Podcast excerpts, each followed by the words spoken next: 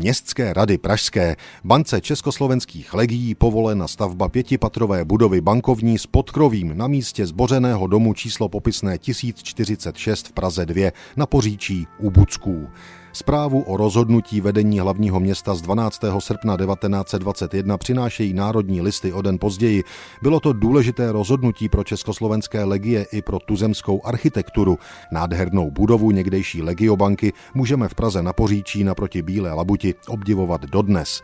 Instituce Legiobanky vznikla už v roce 1919. Založili si ji legionáři z Ruska a Itálie pro účely své osobní i legionářských združení a spolků. Ukládali si tu přebytky žoldu a peníze inkasované z prodeje nespotřebovaných dávek potravin. Banka samotná vznikla daleko v Rusku, ve městě Irkutsk, během anabáze 18. listopadu 1918.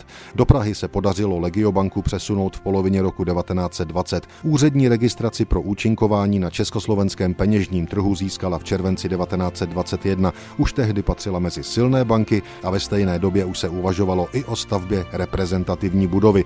Původní provizorní prostory ve Štefánikových kasárnách na Smíchově a v hotelu De Sax v Hybernské ulici nevyhovovaly. Správní rada Legiobanky už v té době získala pozemky v ulici na Poříčí, architektonickou soutěž vyhrál tehdy mladý, později věhlasný Josef Gočár.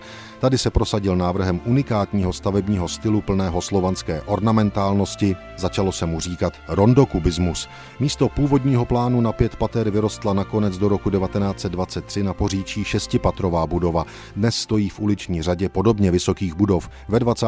letech se ale v ulici plné nižších budov výjímala jako mrakodrap. Chráněná kulturní památka dnes patří mezi jedno z nejvýznamnějších děl moderní české architektury. Českoslovenští legionáři obdrželi souhlas se stavbou budovy Legiobanky od Pražské městské rady právě před stolety. Thank you.